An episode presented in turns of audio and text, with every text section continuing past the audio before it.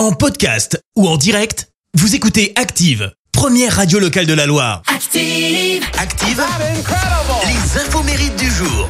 Soyez les bienvenus. Ah, j'ai plus de voix, j'arrive. Je disais, soyez les bienvenus en ce jeudi 6 juillet. Euh, Nous fêtons les mariettes. Côté anniversaire, l'acteur Sylvester Stallone fête ses 77 ans.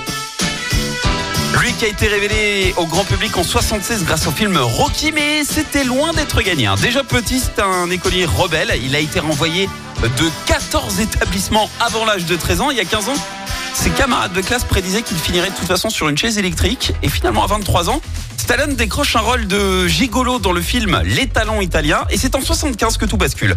En fait, il assiste à un match de Mohamed Ali. Et là, c'est la révélation.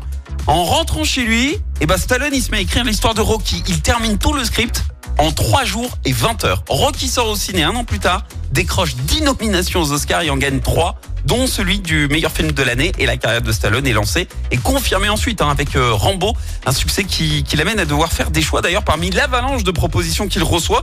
Euh, il y a eu quelques petites pépites hein, dans le lot. On lui a proposé notamment le rôle de dans Superman, dans le flic de Beverly Hills ou encore celui de John Travolta dans Pulp euh, Fiction. La liste est très très longue. Son prochain rôle, en tout cas au ciné, c'est pour la rentrée. Stallone sera à l'affiche d'Expandable 4. Et c'est également l'anniversaire de celle qui est en couple avec notre garde des Sceaux, Éric euh, Dupont-Moretti. Je parle de Ne sais plus comment t'aimer. Comment la chanteuse canadienne Isabelle Boulay. 51 ans. Au cours de sa carrière, elle a vendu plus de 5 millions d'albums à travers la francophonie.